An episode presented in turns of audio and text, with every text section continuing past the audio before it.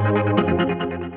Ich vergleiche gerne meine erste Firma mit meiner zweiten. Bei meiner ersten haben wir einen krassen Painpoint. Ne? Also wir müssen bei der ersten müssen wir nicht mal einen Kunden direkt ansprechen, weil die den Painpoint so doll kennen. Hiring ist einfach immer ein Painpoint. Talente finden ist für jeden Painpoint. Braucht man ihm nicht sagen.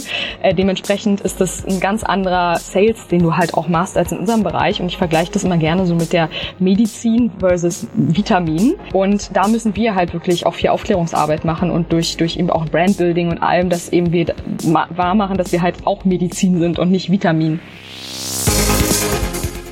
Willkommen beim Female February. Mein Name ist Fabian und ich freue mich, euch einen Monat lang voller inspirierender Stories von Gründerinnen und Unternehmerinnen aus Deutschland zu liefern. Der Female February wird präsentiert von Canva, deinem Design-Tool für alles rund um Content Creation.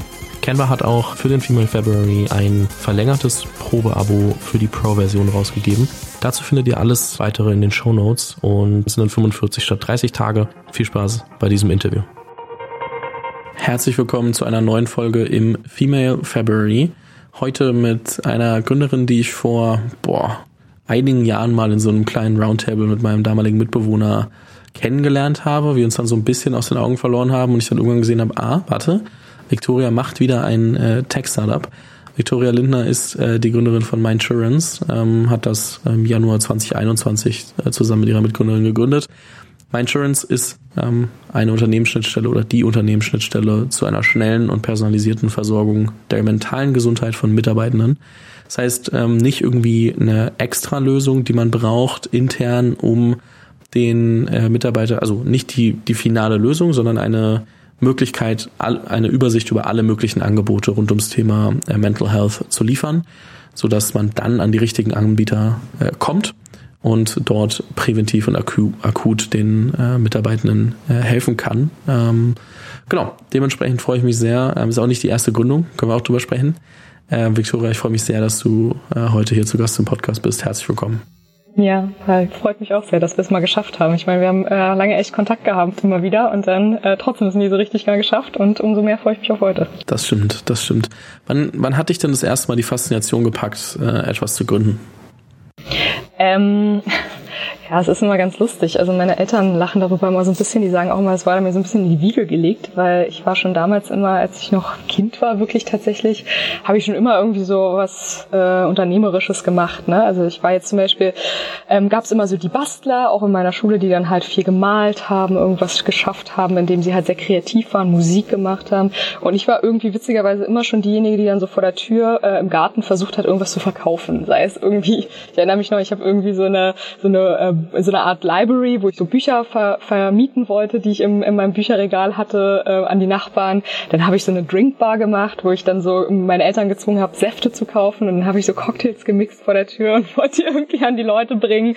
Also ich war witzigerweise irgendwie schon immer, hat mir das Spaß gemacht, so dieses, ich weiß nicht, irgendwas, was mich fasziniert, ähm, äh, ja, irgendwie auch gleichzeitig äh, versuchen, in den Markt zu bringen und da irgendwas Unternehmerisches anscheinend zu machen. Hätte witzigerweise nie gedacht, dass es dann wiederkommt in meinem Leben, weil ich eigentlich Psychologie studiert habe, also eigentlich tatsächlich einen sehr anderen Weg gegangen bin, gar nicht in dieses Entrepreneurwesen, weil ich zu der Zeit wahrscheinlich gar nicht so wusste, dass das irgendwie immer noch so in mir ist. Und komischerweise hat mich dann, ich weiß nicht, das Schicksal oder was auch immer, dann trotzdem wieder so auf diesen Weg geführt. Bin ja dann nach dem Psychologiestudium in ein Praktikum gekommen, ins Startup, fand das alles super toll und ja, so war dann irgendwie auch der Weg in die erste eigene Gründung, ja wann war dann eben der Moment, wo du gesagt hast, okay, also oder wo es dann um die erste eigene Gründung äh, ging, wo kam das wieder, ähm, was hat sich da gefügt, dass es äh, dann auch Teil deines Lebens wurde oder dein Leben wurde? Mm, also total zufällig. Ich habe die Entscheidung überhaupt nicht aktiv getroffen, sondern ich wurde angesprochen von meiner damaligen Chefin, ob ich nicht quasi was mit ihr machen möchte, weil sie sieht da irgendwie eine Nische, wo man noch was machen könnte und sie würde es gerne irgendwie mit mir zusammen machen oder mit einem Partner, ob ich mir das denn vorstellen kann. Um ganz ehrlich zu sein, ich wusste überhaupt nicht, worauf ich mich da einlasse, ne? weil du hast ja, wenn du noch nie gegründet hast, keine Ahnung, was dich eigentlich erwartet. Bei mir war eher so dieses, ach cool, die will was mit mir zusammen machen. Ja, die wird das schon, also die wird schon, sage ich mal, 90 Prozent der Arbeit machen und ich mache halt, ne, lauf halt halt mit und lerne so dabei. Dass es sich dann final ganz anders rausgestellt hat und dass dann wirklich ähm, ich so ein bisschen ins kalte Wasser geworfen wurde und mit einmal von Tag eins an dann doch die ganze Verantwortung hatte und auch gemerkt habe, wie viel Wissen da eigentlich auch fehlt. Ne? Wenn du das erste Mal wirklich auch mit dem ganzen Thema Finanzen, äh, Steuern, was auch immer, äh, Payroll, Lohn, Rechte, was auch immer in, in Berührung kommst, merkst du erstmal, was auf dich zurollt. Ähm, bis heute habe ich, glaube ich, eigentlich, irgendwann habe ich einfach so gemerkt, okay, das ist mein Weg. Ne? Also es war nie dieser, also heutzutage könnte ich mir gar nicht mehr vorstellen, dass das anders ist, dass ich, dass ich was, ja, dass ich nicht was selber schaffe. Wo, was habt ihr denn damals gemacht? Also nur um mal Kontext zu liefern. Was war denn die erste eigene Gründung und ähm, wie hat sich das entwickelt? Ähm, weil man fragt sich auch immer, okay, warte, erste Gründung, jetzt zweite Gründung. Was ist da eigentlich passiert? Äh, ich glaube, so die Achterbahn, die, die viele, ähm, äh, ja, auch die es schon mal erlebt haben, auch ähnlich erlebt haben. Also man geht mit einer Idee äh, in den Markt. Zu der Zeit wollten wir ähm, diese ganzen Thema Unternehmenstrainings, Weiterbildung und Workshops. Das wollten wir ähm, als Unternehmen aufbauen. Ähm, war ja, wann war 2018. Ähm, haben relativ schnell gemerkt, okay, äh, kommt nicht so gut an, ähm, gepivotet, ne, hat man, hat ja dann auch irgendwie auf dem Markt gehört, was er will, sind äh, stärker im Recruitment-Bereich gelandet ähm, und und bin dann irgendwann in diesem Marktplatzmodell gelandet. Also meine erste Firma ist ja quasi ein Marktplatz zur Vermittlung von HR-Freiberuflern und Experten, so mit Matching und diesem ganzen Bereich. Also zum Schluss, ähm, ja, äh, hat, glaube ich, wie bei allem, ne, du, du fängst überhaupt erstmal an, mit einem Thema zu äh, beschäftigen, den Kunden mal zu fragen, was er eigentlich wirklich will und dementsprechend passiert dann eben auch so dieses typische Pivoting und dass du so deinen Weg findest über Zeit, weil du halt auch viel lernst. Ja, 100 Prozent. Dann müssen wir mal drüber sprechen, welche Faktoren kamen denn dann zusammen, dass du da raus bist und dass dann Mindsurance äh, entstanden ist. Gib uns doch mal da die, die Brücke zwischen den Ereignissen. Ja, ähm, also ich sag's mal so, ich habe schon relativ ähm, früh, also was heißt früh, so nach zweieinhalb Jahren würde ich sagen, habe ich gemerkt, dass ich anfange, mich nicht mehr so stark für dieses Thema HR zu interessieren, weil ich kam ja da auch nicht her. Ne? Ich bin ja da reingerutscht irgendwie. Es wurde mir quasi ja, übertragen. Ähm, und dass ich eigentlich mega Bock auf diesen Mental Health Bereich habe, aber auch ganz klar, ja, keine Ahnung, wo man da jetzt gründen kann, hatte da jetzt noch keine konkrete Idee. Mir war nur bewusst, dass ich gerne was in dem Bereich machen wollen würde. Dann ähm, muss ich auch sagen, wurde meine erste Firma halt immer größer und ich habe auch so gemerkt, wie ich eigentlich wirklich so ein, ja, so ein Bauarbeitertyp bin. Mir macht eben genau diese Anfangsphase super Spaß und was mir einfach wirklich nicht liegt, ist eben dieser Moment, wo es sehr managementlastig wird. Ne? Also wo sehr, wo so halt diese, diese ja etwas erwachseneren Probleme von Unternehmen dann auftauchen, ne? wo es nicht mehr Product Market Fit ist, sondern halt Skalierung und wirklich irgendwie erwachsen werden und habe so gemerkt, boah, eigentlich macht mir genau dieses Hands-on und diese Anfangsphase und bis so von MVP zu Product Market Fit, so der Bereich super viel Spaß. Und ich wollte auch immer, das muss man auch sagen, meine erste Firma war Bootstrap, ich wollte immer mal diesen Venture Capital Bereich ausprobieren. Es hat mich immer gereizt. Viele sagen, viele haben immer gesagt, aber sei doch froh, du hast eine Bootstrap Firma, die profitabel ist, da kann es nicht sein, du brauchst kein VC Geld und irgendwie hat es mich trotzdem immer äh, super gereizt, ähm, ja, diesen dieses das mal dieses große auszuprobieren, ne, was eben einen anderen Speed hat auf jeden Fall, ganz andere, also wirklich ein ganz anderes Umfeld, ganz andere KPIs, die von dir verlangt werden, aber auch ein ganz anderen Reiz, weil du halt weißt, wenn du, wenn du da wirklich was Großes baust, dann hat es, also dann hast du halt wirklich was bewegt irgendwie auch, ne, anstatt eben so ein, so ein kleines ja, Familienunternehmen eben zu haben. Ja, ja 100 Prozent. Wie, wie unterscheidet sich derzeit aus deiner Erfahrung Bootstrap von, von VC Case? ich glaube, also wirklich komplett anders, muss man sagen. Du hast ganz andere, ganz andere KPIs und ganz andere Ängste. Ne? Also bei so Bootstrap hast du natürlich immer, du musst ja, von, du musst ja profitabel sein. Ne? Also du hast immer dieser, diesen Schwanker zwischen Profitabilität, aber auch gleichzeitig aus der eigenen Profitabilität wachsen und nicht in Cashflow-Probleme kommen oder Liquidationsprobleme, äh, Liquid-Probleme kommen. Ähm, dementsprechend ähm, hast du da viel so dieses, diese, die, ja, so diese Herausforderung ähm, beim jetzt VC-Case oder eben äh, finanzierten Unternehmen Unternehmen hast du natürlich genau das Gegenteil. Du musst schnell wachsen. Du musst so ins Unbekannte wachsen. Du hast teilweise auch kein Product Market Fit und musst aber wachsen, weil genau darauf ist der Case irgendwie ausgerichtet, dass du schnell Market Shares irgendwie bekommst und groß wirst und ähm, auch ganz andere Zahlen, die du verfolgst. Ne? Also Growth Rate, ARR, gar nicht so stark, also überhaupt gar nicht Profitabilität. Du musst wirklich eher gucken, dass du wächst und das war für mich auch super neu, dass du so, ne, weil ich war immer so, ja, meine Profitabilität und wir müssen halt gucken, dass das alles, das, ne, dass wir nicht da irgendwie Probleme kriegen und so. Ähm, und mit einmal bist du so in diesem, okay, jetzt geht's gar nicht null um Profitabilität, wir müssen jetzt einfach wirklich erstmal äh, Product Market Fit beweisen und halt, ja, Growth zeigen. Wo steht ihr auf der, in, in der Journey? Also was hat sich so seit der Gründung von, von My Insurance alles entwickelt? Wo, wo äh, ordnet man euch ein? Ja, das ist auch ganz interessant. Ne? Viele glauben ja auch so, wenn du einmal gegründet hast, hast du irgendwie dann die Weisheit mit Löffeln gefressen und das nächste Startup wird automatisch sofort was. Ich muss ganz klar sagen, genau dieselbe Journey wieder gehabt, mit einer Idee angefangen, äh, gemerkt, funktioniert gar nicht, gepivotet. Ähm, haben, wir haben im B2C-Bereich angefangen und sind dann, ähm, haben sogar zweimal gepivotet äh, und sind dann zum Schluss im B2B-Bereich jetzt gelandet. Ähm, und eigentlich, also zum Schluss, rückblickend würde ich sagen, ist, ist der, die Journey ist, es ist wichtiger, dass du methodisch lernst, dass du, wie, wie du halt Product Market Fit findest, eher, eher als dass du von Tag eins an eben weißt, was, was du jetzt machen musst, ne? sondern es geht eher, dass du dieses Learning Mindset hast, testen, Ideen auch verwerfen, auch wenn du sie cool fandst und emotional dran hängst, zu sagen, ey, ganz ehrlich, wenn es der Markt nicht will und keine Monetarisierung dabei rauskommt oder der Markt nicht groß genug ist, was auch immer, weg, wei weitermachen, so. Äh, das ist eher, glaube ich, so eine Mindset-Sache, die man lernt, viel eher, als dass du mit einmal genau weißt, was jetzt das richtige Produkt ist von Tag eins. Ja, auf jeden Fall. Welche, welche Eckdaten ähm, gibt so zu euch? Also so einfach nur, um es wirklich mal einschätzen zu können, wo ihr aktuell steht.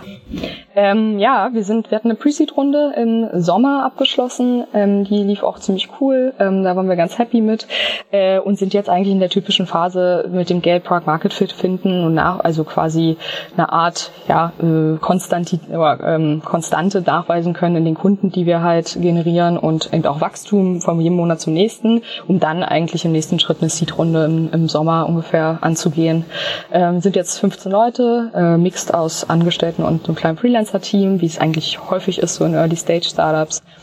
Genau, und äh, ja, haben jetzt auch, und das ist, glaube ich, auch ganz spannend, wir haben jetzt auch gerade stark gesagt, erstmal Fokus, ähm, dass wir eben wirklich auch in, äh, unsere Operations und unsere Unternehmensziele erreichen, jetzt gerade gar nicht so stark auf Fundraising aus sind. Weil klar, ne, VCs wollen immer sprechen, haben immer Interesse und so weiter, aber wir sind auch gerade sehr ehrlich und sagen, passt auf, Pitch Deck ist gerade einfach nicht Prio 1 bei uns, sondern wir müssen jetzt gerade einfach uns auf unseren Kunden konzentrieren und äh, lass uns gern im Frühjahr sprechen irgendwann. Warum habt ihr eigentlich äh, MyInsurance gegründet? Also was war die Kernidee oder beziehungsweise eher das Kernproblem, wo ihr gesagt habt, das sehen wir und da müssen wir eine Lösung für schaffen?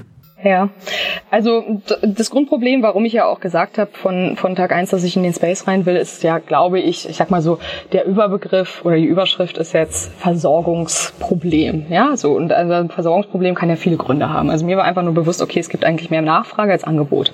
Oder beziehungsweise dachte ich das immer, dass es so ist. Ne? Auf jeden Fall, Fakt ist, dass viele Leute Therapie oder Mental Health Angebote haben möchten und irgendwie keine finden.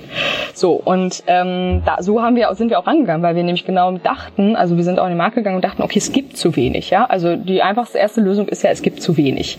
Das mag in manchen Bereichen auch stimmen, nämlich in, sage ich mal, kassenfinanzierten Therapeutenbereich. Aber als wir dann drin waren, weil wir wollten eigentlich am Anfang auch eine DIGA machen, dieses ähm, digital, also App auf Rezept, ne, wollten in diesen Bereich rein, haben relativ schnell aber witzigerweise gemerkt, so, okay, da gibt's viele Player. Ja, also das ist jetzt nicht so, als wenn da nicht auch viele gerade noch kommt. Also da kommt sehr viel jetzt in der nächsten Zeit. Und ähm, da gab's aber auch, als wir rein, tiefer reingeguckt haben, schon einiges. Und was wir dann eigentlich so ein bisschen für uns als Problem identifiziert haben, ist, dass es gar nicht so an dem Anbieter fehlt, sondern es fehlt an A, so einer übersichtlichen Plattform, wo du einfach mal Übersicht bekommst, was es denn alles gibt und der dir auch gleichzeitig hilft bei der Selektion, was denn richtig ist für dich und dir auch so ein bisschen hilft bei der Qualitätskontrolle dieser Anbieter, weil es gibt einfach, wie gesagt, viel, aber nicht alles ist zertifiziert, hat wissenschaftliche Studien dahinter, wissenschaftliche Fundiertheit, vieles eben auch wirklich, ja, also was heißt Humbug, auf jeden Fall, auf jeden Fall nicht wissenschaftlich belegt, ne? Und das wollten wir dann eben, äh, oder haben wir mit meinen Insurance geändert. Wir haben halt wirklich gesagt, okay, lass uns doch mal eine Plattform machen, wo wir wirklich mal alle Anbieter entlang der gesamten gesamten Patientenjourney, also von äh, Mental Wellness nennen wir es jetzt mal, ja, also Meditations-Apps, Schlafs-Apps und so weiter, bis hin zur Akutbehandlung, also auch Therapeuten, äh, Digas, also Medizinprodukte in dem Sinne oder App auf Rezept, bis hin sogar zu Nachsorge, also so Gruppen, wo Leute hin können, die nach der Therapie sind, zusammenbringen und die äh, halt wirklich eine Übersicht schaffen für den Menschen, für den Endnutzer und eben die Leute mit den richtigen Anbietern matchen. Und das haben wir auch gemacht und haben uns dann natürlich überlegt, okay, jetzt ist natürlich das ganze Thema Monetarisierung und da war für uns dann relativ klar, dass es in den B2B-Bereich geht, weil eben äh, wir ja ein Mix sind aus Selbstzahlerangeboten und Angeboten, die von der Kasse finanziert werden. Wir aber, sage ich mal so, dem Endnutzer einen, einen einheitliche Journey bereiten wollten und dementsprechend gesagt haben, okay, für den Nutzer soll generell so aussehen, als wäre alles hier für ihn an sich zugänglich, ja, und auch bezahlt. Und so haben wir dann entschieden, dass wir daraus quasi eine B2B-Schnittstelle machen. Mhm. Welche Herausforderungen gibt's dabei? Also ich kann mir vorstellen, gerade so digitale Health-Angebote, ja, sind mehr geworden während der Corona-Zeit. Ja auch während Corona gegründet. Trotzdem ähm, kann ich mir vorstellen, dass da äh, nicht alles ganz so einfach ist. Dementsprechend äh, nimm uns doch mal mit, was äh, sind so die größten, ähm, ja, ich sag mal, Roadblocks, auf die man dann auch trifft, wenn man sich so, einem, so einer Aufgabe mal annimmt? Ja, riesiges Thema ist halt einfach, dass du dir bewusst sein musst, dass du halt auch mit den, also mit sensiblen Gesundheitsdaten handelst, so in dem Sinne. Also du musst da wirklich der DSGVO-konform ist äh, äh, verschlüsselt, auf keinen Fall Daten speichern. Das ist ein mega wichtiges Thema in dem Bereich, weil wie gesagt, das ist einfach sensibel. Ne? Das ist jetzt, es ist glaube ich ja in jedem Bereich, äh, sei es jetzt, ob ich jetzt ein CRM, SaaS gelauncht habe oder was auch immer, wichtig, aber in dem ist es einfach noch wichtiger, ne? weil du halt wirklich die persönliche Daten von den Menschen hast. Das ist ein Riesenthema, was einfach krasse Priorität von uns bekommt kommt, dass wir da auch schauen, dass da wirklich auf keinen Fall irgendwas passiert, weil uns das, also ich bin ja selber Psychologin, das ist einfach sehr wichtig. Ähm, du triffst häufig immer noch Stigma würde ich gar nicht so sagen, weil ähm, ähm, also ein Stigma gar nicht mehr so sehr, aber noch zu so einem ähm, äh, also viele glauben, das gibt's noch nicht. Also viele glauben, dass men mentale Probleme gibt's gar nicht so sehr. Also denen ist noch gar nicht so diese die die Breite des Problems so richtig bewusst. Ne? Und dann kommt man natürlich gerne mit so Statistiken, einer von drei hat was, aber dadurch, dass du es halt wirklich nicht so siehst, ne? und es ist nicht so dieses typische, dem vierten Bein, dem vierten Arm, was auch immer, wo du man redet halt auch nicht drüber, ne? Es wird halt oft totgeschwiegen. Voll. Also du du hast halt, halt viele denken wirklich noch, das ist gar nicht so. Also es gibt vielleicht, vielleicht so ein Prozent in meinem Unternehmen, denen geht's vielleicht schlecht, aber auf keinen Fall einer von drei. Ne, so und das ist noch so diese Aufklärung, dass das halt wirklich so ist und ähm, äh, da noch so ein mehr Bewusstsein für schaffen, dass das wirklich ein Problem ist und man ja auch nicht umsonst davon sagt, dass es so halt einer der nächsten Pandemien ist, die uns erwartet. Mhm. Glaube ich 100 Prozent. Dann ist ja natürlich auch das Problem, dass du eben durch dieses mangelnde Bewusstsein natürlich auch nicht so schnell in die Firmen reinkommst und dann wahrscheinlich das typische B2B-Thema, dass du sehr lange Sales-Zyklen hast. Ja, es ist auch noch ganz spannend. Also ich vergleiche gerne meine erste Firma mit meiner zweiten. Bei meiner ersten haben wir einen krassen Painpoint. Ne? Also wir müssen bei der ersten muss müssen wir nicht mal einen Kunden direkt ansprechen, weil die den Painpoint so doll kennen. Hiring ist einfach immer ein Painpoint. Talente finden ist für jeden Painpoint. Braucht man ihm nicht sagen. Äh, dementsprechend ist das ein ganz anderer Sales, den du halt auch machst als in unserem Bereich. Und ich vergleiche das immer gerne so mit der Medizin versus Vitamin. Ne? Hiring ist da sind wir auf jeden Fall schon Medikament, weil das ist ein krasser Painpoint, der muss gelöst gelöst werden. Im Mental Health sind wir bei vielen immer noch Vitamin, ne? also so ein so nice to have, aber der Painpoint ist vielen einfach noch gar nicht so bewusst und da müssen wir halt wirklich auch viel Aufklärungsarbeit machen und durch durch eben auch Brandbuilding und allem, dass eben wir wahr machen, dass wir halt auch Medizin sind und nicht Vitamin. Mhm, auf jeden Fall. Ähm wir müssen jetzt einmal ganz kurz äh, die Community Corner präsentiert von LinkedIn einläuten und zwar mit der Frage, welche Rolle denn dabei Netzwerk spielt. Weil ich meine, du hast die erste Gründung gemacht, du hast die zweite Gründung gemacht, bist mittendrin, du hast äh, Fundraising angesprochen, du hast äh, Sales angesprochen, ähm, du hast äh, Mitarbeiter angesprochen, dass ihr jetzt 15 Leute seid, auch wenn da ein Teil dann eben Freelancer sind. Ähm, es sind ja doch sehr viele Leute in dieser Gleichung involviert. Das heißt, äh, die, die ganz klare Frage, welche Rolle spielt Netzwerk eigentlich für dich als Gründerin? Ähm, also in, in der Phase, in der ich jetzt bin, auf jeden Fall viel. Äh, ich muss aber dazu sagen, dass ich wirklich die ersten zwei Jahre eigentlich komplett ohne Netzwerk aufgebaut habe, weil ich kam eben nicht von einer der Business Schools, wo es teilweise normal ist, dass du in ein Netzwerk reingeboren wirst und es halt hast, ne? Sondern das war schon sehr viel ohne. Muss aber jetzt auch sagen, dass sich Netzwerk ähm, ähm, ja jetzt in der jetzigen Stage bei uns einfach sehr auszahlt. Und äh, ich sage auch immer so dazu, es geht ja auch gar nicht darum, dass du Netzwerk immer nur ähm, mit dem mit dem Gedanken aufbaust, dass du es irgendwann mal gebrauchen brauchen kannst, sondern es lohnt sich halt einfach wirklich auch nett zu Leuten zu sein und über dein Thema zu reden und zu erzählen. Es kommt immer zurück zu dir, wirklich. Also und wenn jemand von vor drei Jahren mir schreibt, hey, weißt du noch, wir haben uns mal darüber unterhalten, ah, ich habe gerade gesehen, ja cool, mein Schönz würde voll gut bei uns passen. So, also so passiert's ja dann zum Schluss auch. Ne? Also es ist ja auch so ein, so die Leute werden aufmerksam, die erinnern sich an dich ähm, und dementsprechend ist es, glaube ich, schon wichtig daran, gar nicht mal mit so einem Hintergedanken zu arbeiten, dass es einem Briers bringt, sondern einfach wirklich im, im täglichen Leben ja den Menschen offen gegenüber äh, äh, aufzutreten und auch seine Story zu erzählen und ähm, äh, ja und auch spread a word about your product, weil zum Schluss ähm, äh, auf jeden Fall Netzwerk da ähm, ein Träger ist. So haben wir uns ja am Ende auch äh, wiedergefunden am Ende, so ein paar Jahre später. Dementsprechend ähm, passt das, glaube ich, ganz gut als Beispiel. Ähm, eine Frage, wenn man ja oft über Herausforderungen spricht und was nicht so gut läuft, äh, beziehungsweise ähm, man, man denkt auch immer, ähm, alles läuft glatt, wenn man nicht darüber spricht. Aber die Frage, die, die ich irgendwie selten höre, ist so, worauf bist du eigentlich besonders stolz? Also was macht dich wirklich stolz? Was findest du ähm, sind so die größten Achievements aus den, aus den letzten äh, Jahren? Oder auch aus der Mindsurance-Phase, ne? Also es geht beides, persönlich als auch jetzt auf Mindsurance bezogen. Hm. Also ich bin schon stolz darauf, dass ich ähm, aus einem Nicht-Gründer-Umfeld in dem Sinne komme. Also meine Eltern sind keine ähm, typischen ähm, man das, äh, Unternehmer so. Ne? Also ich bin, ähm, ich habe das schon selber auch mir viel erarbeitet. Ich habe ja nicht mal, wie gesagt, Business studiert, sondern bin da komplett reingeraten und musste mir dann alles so ein bisschen autodidaktisch selbst beibringen. Und ähm, darauf bin ich schon stolz, weil ich würde schon sagen, dass ich auf jeden Fall mindestens das Wissen habe von jemandem, der BWL studiert hat und dementsprechend ähm, ja, da auch viel, also schon stolz drauf bin, dass ich wie so ein doppeltes Studium hinter mir habe, aber eben on the fly und on the job irgendwie. Ähm, das, das auf jeden Fall. Ähm, und gleichzeitig ähm, stolz auch irgendwie darauf, ähm, dass man dann, also man hat manchmal gar nicht so ein, so ein also ich merke das zum Beispiel gar nicht so sehr von mir, weil mir wird häufiger gesagt, dass ich halt irgendwie auch ähm, viele Leute inspiriere und irgendwie mitnehme, so, ne? Also auch von der Idee überzeugen kann, von der Vision. Und ähm, ja, wenn, wenn man dann das Feedback bekommt, macht es einen schon stolz, weil äh, man selbst teilweise natürlich auch ne, so in, in seinem eigenen, seinem eigenen Kopf während des Tages hängt und es gar nicht so doll mitbekommt, äh, dass man aber eigentlich auch andere ein, beeinflusst und auch vielleicht irgendwann mal inspiriert, selbst zu gründen. Also was jetzt auch so ein bisschen mein Traum natürlich wäre, ist so, dass du auch so eine kleine Gründerwerkstatt vielleicht mal als Unternehmen wirst. Ne? Also man sagt ja immer so, die ganzen Alumnis von WeFox, N26 haben alle irgendwann dann selbst was gemacht. Und das wäre für mich das größte Kompliment, ne? wenn meine Mitarbeiter irgendwann mal selber sagen, so ganz ehrlich, wir haben jetzt hier genug gelernt und wir machen jetzt unser eigenes Ding, weil das zeigt ja eigentlich, dass du auch krass enabled hast ne? und auch Mut gemacht hast und irgendwie ein cooler, eine coole Vorbildfunktion warst, was andere inspiriert, es auch einfach zu probieren. Kann ich 100% nachvollziehen. Zwar mit einem anderen Kontext, weil ich ja wirklich Content zu dem Thema mache und jetzt nicht eine eigene Firma äh, hochziehe, wo ich dann Mitarbeiter habe, die sich damit beschäftigen, aber, aber ich weiß ganz genau, ähm, was, was du meinst. Was gibt's denn, äh, oder was hättest du vielleicht doch gerne früher übers Gründen gewusst? Gibt's da was? Fällt dir da was ein, wo du sagst, ah, das äh, hätte ich schon gerne gewusst? Also was heißt, das hätte ich schon gerne gewusst.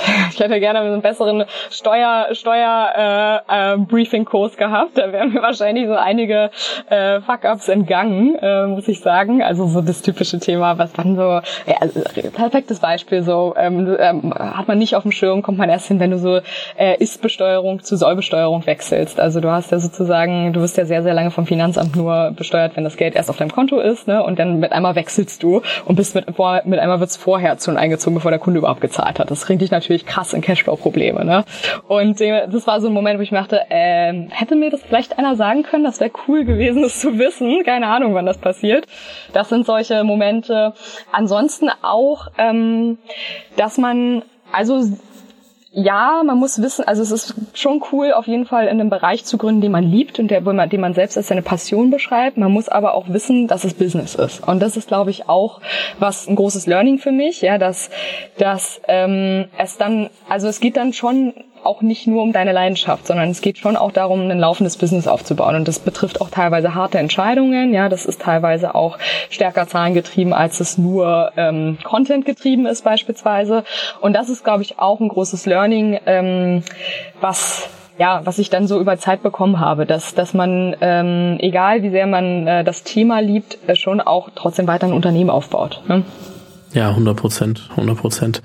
Und eine abschließende Frage habe ich noch, und zwar, wenn, wenn jetzt jemand ähm, in der Factory, in der du ja gerade bist, irgendwie auf dich zukommt und sagt, hey du, Victoria, ich habe gesehen ähm, oder ich weiß, du hast gegründet, so ich überlege auch gerade, ähm, gibt's was oder oder was würdest du mir, abgesehen von den zwei Punkten, die du schon genannt hast, mit auf den Weg geben, jetzt für meinen ähm, absoluten Start? Ähm, Gründe in einem Bereich, wo du selber glaubst, dass du Experte drin bist. Das würde ich immer jedem mitgeben. Also nicht einfach nur so, ich habe mal gehört, Freunde fänden das voll cool, wenn man, wenn es das gäbe. Also die besten Gründungen passieren aus Expertenwissen heraus. Ne? Das ist, gibt ja einen Grund, warum die ganzen Leute von N26 dann halt auch was im Fintech-Bereich gründen, weil sie halt ein Expertenwissen haben und da drin eben auch einfach in dem Moment mehr Wissen haben als andere vielleicht. Und es wird dir auch immer leichter fallen, damit Geld zu raisen, weil du eben als Experte gesehen wirst und jemand, der Ahnung hat aus dem Bereich und nicht einfach nur irgendein Gründer, der irgendwas gründet gründen will.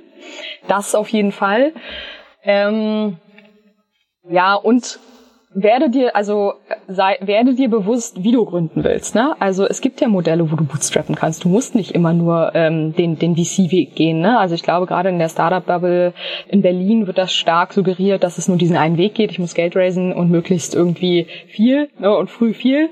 Ähm, du, Bootstrappen ist super, ja. Also du musst dir auch bewusst werden, was es mit sich bringt, wenn du in so eine riesen, also ne, VC-Geld bedeutet immer Growth. Du musst groß werden, ja. Also die investieren ja, sie wollen ja natürlich irgendwie ihren 10 Multiple da irgendwie raushaben. Da, dementsprechend, du musst wissen, was für eine Journey du dich da einlässt. Das muss groß werden, ja. Und dementsprechend sagt dir praktisch auch jeder VC, ist der Markt groß genug, ja. Also kann das überhaupt groß werden. Ähm, und dementsprechend, äh, man soll sich das vorher bewusst sein, weil es ist auch mega cool zu gründen und nur ein 10-Mann-Team zu haben, ja. Dann machst du halt das, was du liebst mit zehn Leuten und es ist im Kleinen und es macht, es bringt dir trotzdem mega Freude. Du kannst trotzdem super gut verdienen äh, und alles. So, es muss nicht dieser Riesencase sein. Und ich glaube, das ist super wichtig, sich zu fragen, was will ich eigentlich? Ja, also bin ich auch bereit für diese VC-Journey oder will ich eigentlich meine Passion machen? Mir reicht ein kleines Team, es muss nicht riesig sein und dann gucken, ob die Idee halt auch Bootstrap-mäßig geht. Ne? Es gibt ja auch super viel Förderung vom Staat, wo du keine Ahnung hier Gründerzuschuss beantragst, dann kriegst du erstmal sechs Monate Förderung. Also es gibt auch so viele andere Töpfe als jetzt dieser klassische VC-Case. Ja, 100 Prozent. Das stimmt. Also gerade Förderungen sind, äh, glaube ich, also sehr unterschätzt, äh, was ich so mitkriege, aber auch sehr undurchsichtig und sehr aufwendig manchmal. Man muss sich schon oft verbiegen, aber sie lohnen sich, weil du musst keine Anteile abgeben, du musst dich nicht jetzt schon entscheiden. Du kannst erstmal machen, du hast ein bisschen Startkapital und äh, das lohnt sich auf jeden Fall. Und du kannst ja und du kannst ja später auch immer noch wachsen. Also jetzt bei meiner ersten Firma zum Beispiel auch. Wir haben jetzt äh, nicht, wir waren über die drei Jahre hinaus, ne, haben halt drei fertige BWAs irgendwie gehabt äh, in dem Sinn vom Jahr und können halt jetzt auf ganz andere Kapital, also auf andere äh, Gelder zugreifen. Ne? Also kurz ja halt einen ganz normalen Kaffeekredit oder irgendwelche Growth-Kredite von Banken. Das geht ja dann mit einmal auch. Ne? 100 Prozent. Auch äh, einfach eine andere Welt. Das muss man schon sagen. Also wenn man Startup und Bootstrap nebeneinander legt dann sind es ganz unterschiedliche Pfade. Victoria, es hat mir sehr viel Spaß gemacht. Ähm, das ist tatsächlich leider schon das Ende, aber ich bin mir sicher, dass wir uns nochmal wieder hören. Ähm, aber für den Female February ähm, kurz und knapp mal die Story äh, von Mindsurance und, und von dir aufbereitet und ein paar Learnings. Und es hat mir sehr viel Spaß gemacht, wie schon gesagt. Ich wünsche weiterhin viel Erfolg und äh, mir bleibt es nur an der Stelle Danke zu sagen und hoffentlich bis bald. Ja, mir auch. Vielen, vielen Dank und hoffentlich sehen wir uns mal wieder persönlich bald. sehr, sehr gerne.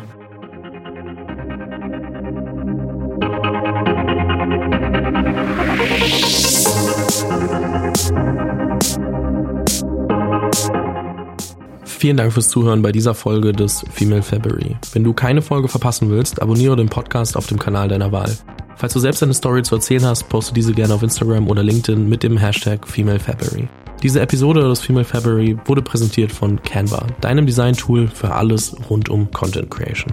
Canva hat auch für den Female February ein Angebot aufgesetzt und zwar die Möglichkeit, Canva Pro für 45 Tage zu testen.